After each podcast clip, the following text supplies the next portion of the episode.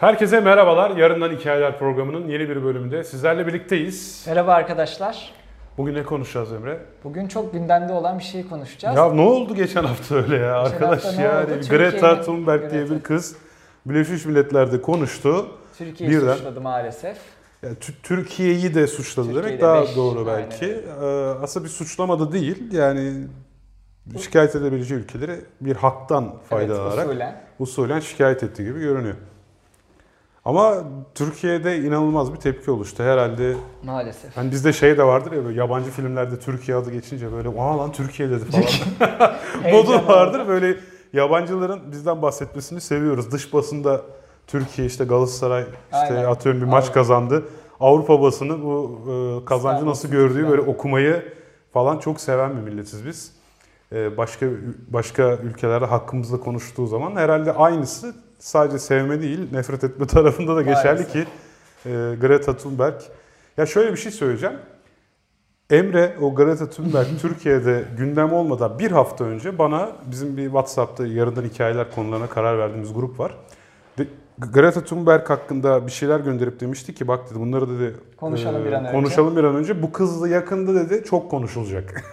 yani hemen o mevzu olur olmaz Emre ya ne ileri görüştüymüşsün falan dedim. Ya ben konuşulacağını bekliyordum ama açıkçası Türkiye gündeminde yani bu şekilde maalesef biraz negatif şekilde konuşulacağını hiç beklemiyordum. Çünkü ben Greta'yı takip ediyorum uzun zamandır. İlk ismini sanırım Mayıs'ta falan duydum. Şöyle 2018 yılından beri Avrupa'da gençler iklim şeylerini yapıyorlar. iklim grevlerini yapıyorlar. Bu şekilde eylemler, yürüyüşler şeklinde. Greta da bunun öncülerinden biri. İşte sembolleştirildi 2019 yılından itibaren. Çok uzun bir Facebook postu yayınladı Mart ayında. Çok böyle profesyonel bir metin. Muhtemelen akademisyenlerle falan beraber yazdı. Ondan sonra da işte Greta yavaş yavaş sembol isim olmaya başladı.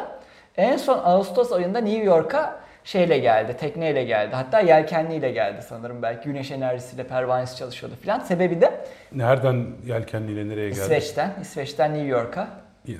Enteresan Yaklaşık yani. Şey, herhalde çok uzun 8-9 sürer gün. herhalde. Ya yelkenli pervane desteği de Bence vardı kesin şey vardır ya. Takati vardır yani. Onun sebebi de işte yani küresel e, şeylerin ısınmanın en büyük sebeplerinden biri bu hani hava yolu taşımacılığındaki karbon salınımının çok yüksek oranda olması. Karbon salınımına katkıda bulunmayayım, hava yoluyla geçmeyeyim şeklinde Atlantik'i. Gemiyle geçerek New York'a ulaştı ve işte Ağustos'tan beri New York'ta en son Birleşmiş Milletler Genel Kurulu'nda da konuştu. Yani Greta sembol bir isim, gençliği sembolize ediyor. Şimdi yani Türk basında Bir okuyorum. dakika bir dakika şimdi. O değil de Greta 28 Şubat'ta neredeymiş abi? 15 Temmuz'da neredeydi? Neredeydi yani şimdi git sen Birleşmiş Milletler'de konuş da neredeydin hani onlara da laf etmiş mi? Ağzını onlara da açmış mı? Yani düşünsene. Yani Ne kadar 2003 suçlu doğumlu- bir kız. Yani 2003 doğumlu Greta neden Türkiye gündeminde mağdurun yanında değil bizi suçluyor. Şimdi ben onunla ilgili bir e, tweet zinciri de yaptım biliyorsun. Hani Greta'ya evet. ya şimdi sen programdan önce söylemiştin istiyorsan biraz daha açıkla ama çok kötü oldu. Bence de çok kötü oldu bu şekilde negatif yansıması. Evet yani çünkü işte sırf Türkiye'yi de şikayet etti diye burada hani şu an mesela Türk Telekom'u da savunuyorlar ya dünkü depremdeki kötü Evet. performansına rağmen. Hani Türkiye'de bir kesim var o kesim tamam mı Türkiye ile ilgili herhangi bir şey olduğu zaman Can Hıraş savunuyor. böyle canhıraş bir savunmaya geçiyor ve entelektüel pozisyonlarını da ona göre belirliyorlar. Yani sırf Greta Türkiye'yi suçladı diye böyle piyasada bazı tipler bugüne kadar iklim değişikliği hakkında hiçbir görüşünü duymadığımız, bu konuyla alakasız İnsanlar. tipler iklim bu değişiminin aslında yalan olduğuyla ilgili böyle 70'lerden gazete küpürleri falan paylaşmaya başladılar. Yani hiç bilimsel rapora değinen yok bu arada. Gazete küpürleriyle şey iddia savunmaya çalışıyorlar. Yani çok enteresan. Ya kesinlikle şöyle sinir bozucu bir şey. Bu çok uzun zamandır Amerika'da vardı zaten. iklim krizi inkarcıları şeklinde. Özellikle bu cumhuriyetçi partiler. Ne bileyim Amerikan sağcıları, işte Amerikan milliyetçileri arasında vardı. Hep böyle demokratları suçlarlardı. Siz işte iklim krizi diye diye bizim üretimimizi engelliyorsunuz. Bizim işte dünyadaki işte gücümüzü engelliyorsunuz şeklinde. Türkiye'de karşılığı yoktu diyordum bunun. Maalesef şimdi işte şaşırtmadığımız şekilde gene Türkiye'de milliyetçi sağcı çevrelerde bunun karşılığı oldu. İklim inkarcılığı tamamen. Yalnız bizimkilerin şey de var yani emin ol şeye de bağlanacak. İşte yerli milli ekonomimiz gelişmesin, büyüme hızımız işte %5'in altında kalsın. O yüzden işte Kyoto protokolünden çıkalım filan. Bunlar da duyacağız bence yani. Komplo olarak görüyorlar. Yani büyümenin önünde komplo. Sanki yani Aslında çevre konuları genelde bununla çalışır. Mesela bir yerlere altın madeni yapılacağı zaman e, insanlara ama bakın buraya istihdam gelecek, ekonomi büyüyecek ya da işte memleketimizin Evet. altını çıkarmayalım mı söylemiyle Aynen. çevreci söylem hep karşı karşıya gelir. Yani çünkü zaten aslında bu bile şeyin kanıtı. Yani çevreyi bu hale getiren zaten e, ekonominin kendisi yani kapitalizmin Aynen kendisi. Yani şu an e, dünyada milyonlarca yılda bak milyonlarca yılda toprağın altında depolanmış olan karbonu, petrol, doğalgaz Evet. şeklinde depolanmış olan karbonu 100 yılda insanoğlu olarak 100 yılda neredeyse tamamını at- atmosfere saldık. Düşünsene. yani, denge, yani bu kesinlikle daha önce karbondioksitin çok yükseldiği devirler de olmuştu jeolojik zamanlarda ama tamamen dünyanın doğal oluşum içerisinde böyle binlerce, yüz binlerce yıla yayılan süreçlerdi. Ve dengelenme Dengelenme. yani bir belli bir denge içerisinde öyle. ilerliyordu. Şimdi öyle değil maalesef. Yani ve bu e, hani insanlar Greta Thunberg'e şey. Bu arada bak Greta Thunberg belki projedir. Olabilir. Bak belki bir örgüt adamıdır. Belki şirketler tarafına bak hiç umurumuzda değil. Yani gerçekten olabilir. Bana ne? Doğru bir Değil şey mi? söylüyor. Ne dersiniz? Mesele söyledikleri. Aynen. Yani burada etomineme kapılmamak lazım. Ya Greta kim olursa olsun hiç önemli değil. İstiyorsa Android çıksın tamam mı? Ya da böyle yüzünden açsın ziyaretçi Uzaylı çıksın. çıksın Uzaylı istersen. çıksın. Fark etmez. Söylediği bir gerçek var. O da gezegenimiz nanayı yiyor, ayvayı Aynen yiyor. öyle. Biz de ayvayı yiyeceğiz. Bak o Greta'ya insanlar şey diyor tamam mı? Tabii İsveç'te onun tuzu kuru. Tam tersine. Tamam mı? İşte e, bizim burada ne dertlerimiz var biliyor musun? Bak bizim buradaki dertlerimiz zaten aslında küresel iklim değişikliğiyle Kaynaklı. zaten bağlantılı. Bir, Kaynaklı. bir de Greta Thunberg'in gelecekte dikkat çektiği riskler gerçekleştiği zaman bizim burada o bahsettiğimiz dertlerin misli misli Evet, artmış işte, olacak aynen yani. İstiyorsan sen biraz Aynen bahset çok onlardan. güzel bir noktada anlattın. Şimdi Türkiye ile Türkiye'deki sorunlar küresel ısınmayla nasıl bağlantılı çok çarpıcı bir örnek vereceğim size. Şimdi özellikle e, çalışmaları var Birleşmiş Milletler'in bu son 15-20 yıldan 2000'li yıllardan itibaren küresel ısınma kaynaklı kuraklık, iklim değişikliği işte yağış rejiminin düzensizleşmesi, gıda güvenliğinin azalması toplumsal huzursuzluklara yol açıyor. Köyden kente göçü arttırıyor. İşte varoşlarda tutunamayan insanlar Veya gittikçe fakir ülkelerden fakir de ülkelerden zengin ülkelere. zengin ülkelere göçü arttırıyor. En basitinden Suriye Savaşı. Suriye'de 2007-2008'den itibaren ard arda kurak yazlar olmaya başlamış. Gıda güvenliği ciddi ölçüde boş, e, bozulmuş. Köyler boşalmış ve köyler boşaldığı için toplumsal dinamikler alt üst olmuş Suriye'de ve bu tamam Arap Baharı ile başlayan bir zincir vardı ama yani normalde Suriye daha böyle işler yolunda giden bir ülke olsaydı bu kadar genişlemezdi Esad'a karşı isyanlar. Ve yani bu kadar savaş, iç savaş boyutuna gelmesinde küresel ısınma kaynaklı işte toplumsal alt üst oluşlarında etkisi var ve Türkiye'ye 5 milyon mülteci geldi ve bu 5 milyon mülteci iklim mültecisi diyebiliriz biz. Bu arada Savaş 5 kaynaklı- milyon mülteci geldiği için de bu arada Türkiye'de de gıda verimi düşüyor. Evet. Suları kaybediyoruz ayrı. Gıda Gıdaya güvenliğimiz 5 bozuluyor. milyon talep daha oluştuğu için fiyatlar da artıyor. Aynen öyle. Yani düşündüğün zaman bu domino etkisi gibi tamam mı? Yani önce çevreyi sonra ekonomiyi bozuyor. Ekonomiye dayalı olarak da sosyal düzen bozuluyor. Ve bu e, ki bunlar şu an daha çok hafif Hafifler. yaşadığımız problemler. Kaldırabiliyoruz. En azından yani yıllık planlar yaparak ya da ne bileyim 2 yılda telafi edebiliyoruz. Yani mesela Türkiye işte 80 milyonda nüfusu 5 milyon gelince 85 milyona gıda arzında değil mi? Bariz bir şey yok. Fiyat artıyor ama bariz bir sıkıntı yok.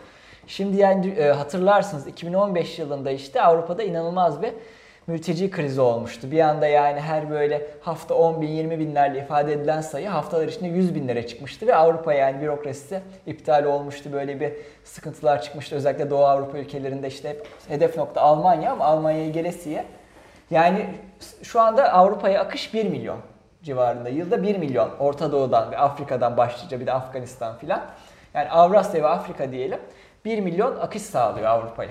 Şimdi yani bu iklim değişiklikleri kötü bir boyuta ulaştığı zaman Sahra altı Afrika zaten yani siz biliyorsunuz Etiyopya, Çad, Nijer bunlar çok sıkıntılı ülkeler. Kitlesel göçler olacak. Kitlesel göçler 5-10 milyon. Yani 5-10 milyon döndüğü zaman Avrupa'ya bir anda akış Avrupa'daki bütün sosyal düzen de bozulacak. Yani korkunç Yani bir şey. sadece Avrupa diye düşünme, Türkiye de çok Türkiye e, cazip noktası, ülkelerden maalesef. bir tanesi. E, bir de bazı bölgelerin böyle tek geçim kaynağı falan var tamam mı? Mesela balıkçılık. Evet. Büyük ölçüde balıkçılık. Veyahut geçenlerde okudum. E, aslında şu an çevirdiğim bir kitap var. Sırada ne var diye. Cimal Halili'nin. E, Kasım'da, Aralık'ta sizlerle olur galiba. Orada okudum. Şimdiden onu da duyurmuş olayım. E, mesela bir Costa Rica'da çok büyük bir kesim kaplumbağa Evet. o karette karetler yumurtluyor ya. Ya bir şekilde sürdürülebilir bir yol bulmuşlar bu arada. Yani kaçak avcı değil bunlar. bir şekilde sürdürülebilir yol bulmuşlar. Hatta yani sana da aslında vakit çalmak istemem ama anlatmak isterim. Şimdi kaplumbağalar 3 gün boyunca hep aynı kumsala yumurtluyorlar. Ve çoğunlukla ikinci gün gelenler birinci günkülerin yumurtların, yumurtaların üzerine yumurtluyor zaten. Yani birinciler heba oluyor.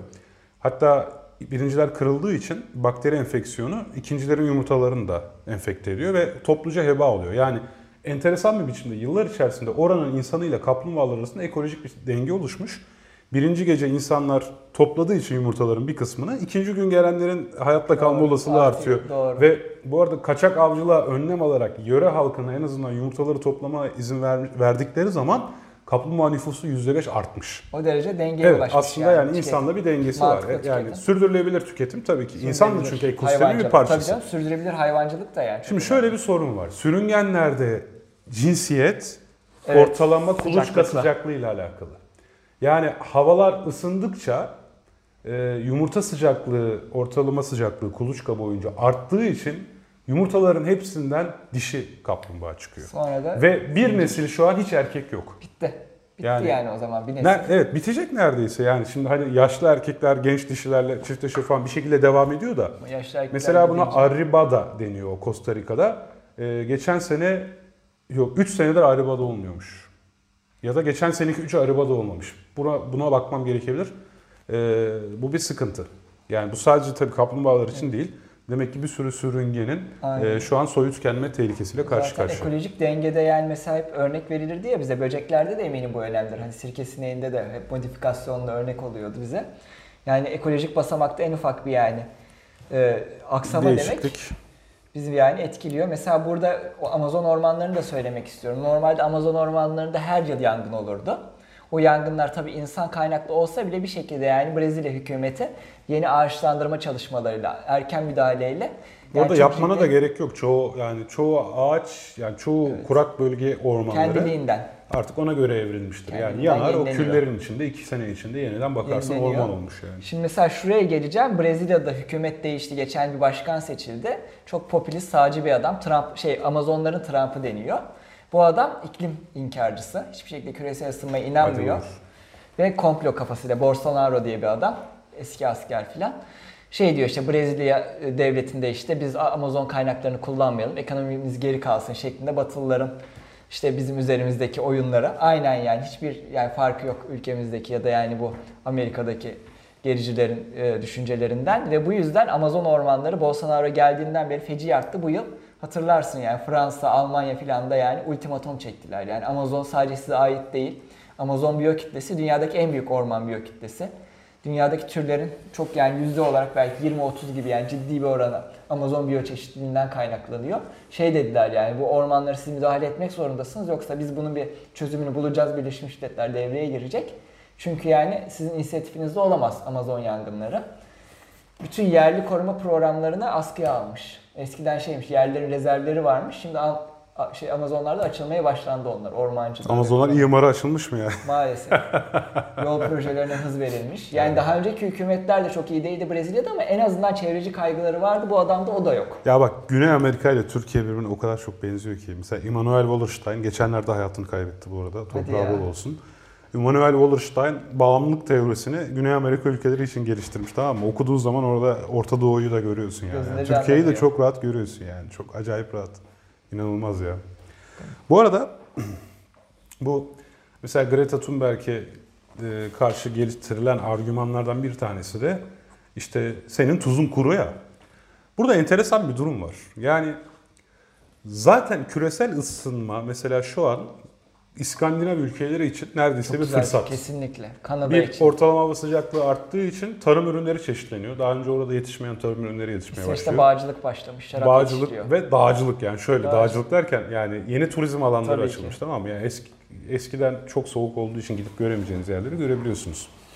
Şimdi bu bir. Yani aslında bakarsan Greta Thunberg e, çocuklar ölüyor diye haykırırken İsveç'in çocuklarından falan bahsetmiyor tabii Aynen ki. Yani, öyle. tamam mı? Yani o zaten o zaten. Suriye'nin çocukları, Yemen'in çocukları. Yani o zaten Afrika'nın çocukları bir.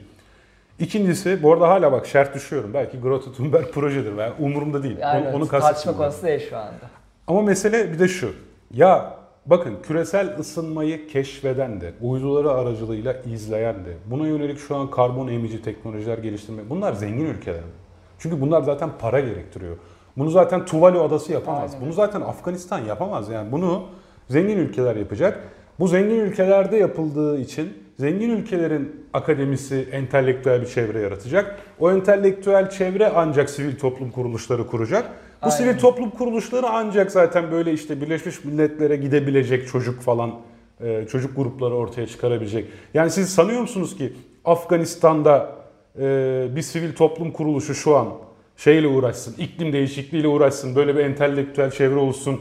Burada yani işte çocuklar başka dertleri olmadığı için işte gitsin bile. Yani işte en çok şey yapılan şey bir şey yazıyorum altta işte Etiyopyalı çocuğun sesi duyulmuyor. Ya Etiyopyalı çocuğun Maslow böyle yani ne kültür ya adam çocuğun aldığı eğitim ne ço- çocuğun karnı doymuyor evet çocuğun Maslow karnı doymadığı için yani. ya böyle bir şey olamaz zaten Maslow yani. piramidi bozuk. Ya bir de şöyle bir şey var şimdi yani e, e, artı İsveç dedi mesela Kanada, İsveç bunlar hem yararlanacak hem bu ülkelerin zaten bir gıda güvenliği var. Bunların yani bir yıl hasatları kötü geçse dahi yani gıdada hem kendilerine bağımlılar hem ne, ne bileyim yani ithal edecek ekonomik güçleri var. Bu yani ülkeler e, küresel ısınmadan yani 5 yıl belki 10 yıl kriz planları yaratabilirler ama Orta Doğu'daki hiçbir ülkenin, Afrika'daki hiçbir ülkenin 2 yıllık dahi kriz planı yok. Ya evet bak Çünkü Hollanda bir- setler inşa etti. Deniz seviyesi. Hadi Tuvalu yapsın. Yapabilir mi yani? Tuvalu'nun Yani. tekkeleri ne bu arada biliyor musun? Ne balıkçılık falan mı? TV uzantılı domain var ya. Domaini. O ülkenin hakkı. Bak nokta TV, TV. Tuvalu'nun olduğu için neredeyse bütün ülkenin tamam mı ya esas geliri o şu an o domainin satışı ya. Domaini satış. Böyle bir kom- komedi olabilir mi? Helal olsun. Şey Bakalım gibi saatimize bir 3-5 dakikamız kaldı varsa diyeceğim bir şeyler. Şey, Nüzet Dağfes'in güzel bir videosu vardı. Ha evet biz bu programı ilk tasarladığımızda iklim değişikliği konusunu bir gün konuşacağımıza emin olduğumuz için Nusret Dalfes'ten bir Ha. görüş almıştık. Ta Kasım 2018'de. Evet, Yaklaşık bir yıl, 10 ay önce. Program bitmeden evvel sizinle bir bu konuşmayı da paylaşacağız. Ee, o zaman başka bir şey söyleyecek misin Nusret Yani- Hoca'yı paylaşmadan önce? Şunu söylemek istiyorum. Umarım yani şunu gördüm mesela bu hafta deprem de oldu. Yani biz her ne kadar 21. yüzyılda yaşayan böyle ellerinde akıllı telefon sürekli online olarak bağlanmış böyle transhumanizmden bahseden insanlar olsak da yani uzay çağı transhumanizm aslında yani ne kadar kırılganız. Ne kadar yani doğaya bağlıyız. Yani taş devrindeki insan da doğadan etkileniyordu. Biz de yani bir deprem oldu yok. Varlığımız yok. Varlığımız bitti. Aynen. Küresel ısınmada yavaş deprem diyorum ben. Deprem bir anda oluyor, sonucunu görüyorsun. Küresel ısınmanın sonucu da bizi böyle 50 yılda 60 yılda yok oluşa götürüyor. Yani insan ne olursa olsun elimizde telefon da olsa doğadan bağımsız değiliz. Kırılgan canlılarız. O yüzden doğanın kıymetini bilelim. Evet. O zaman son mesajımız da bu olsun. Teşekkür ediyoruz. Haftaya görüşmek, Görüşmek üzere. üzere. Hoşçakalın. İnsanlık iklim değişikliğiyle nasıl mücadele edecek? Valla iklim değişikliği mücadelenin iki tane yönü var. Bir tanesi iklimin değiştiren e, salımların engellenmesi. Diğeri de bu e, salımlar sonucu ortaya çıkan iklim değişikliğiyle yaşamaya kendimizi ayarlamak, ince ayarları yapmak. E, ben birincisi konusunda oldukça mutsuzum. Yakın bir gelecekte e, bizim kültürel olarak bu e, nedenselliği algılayabileceğimizi ee, ve o konuda e, bir irade oluşturabileceğimizi sanmıyorum. Yani gazların e, engellenmesi açısından. Ama diğer taraftan e, pratik olarak karşımıza iklim değişikliği olarak çıkan e, ekstrem olaylar e, bizi aslında iklim konusunda daha dikkatli olmaya ve belki de yaşam şeklimizi, kentlerimizi, yaşam şeklimizi, gıda üretim şekillerimizi buna adapte etmeye doğru e, bizi itecektir. Çok teşekkür ediyorum İzzet Hocam.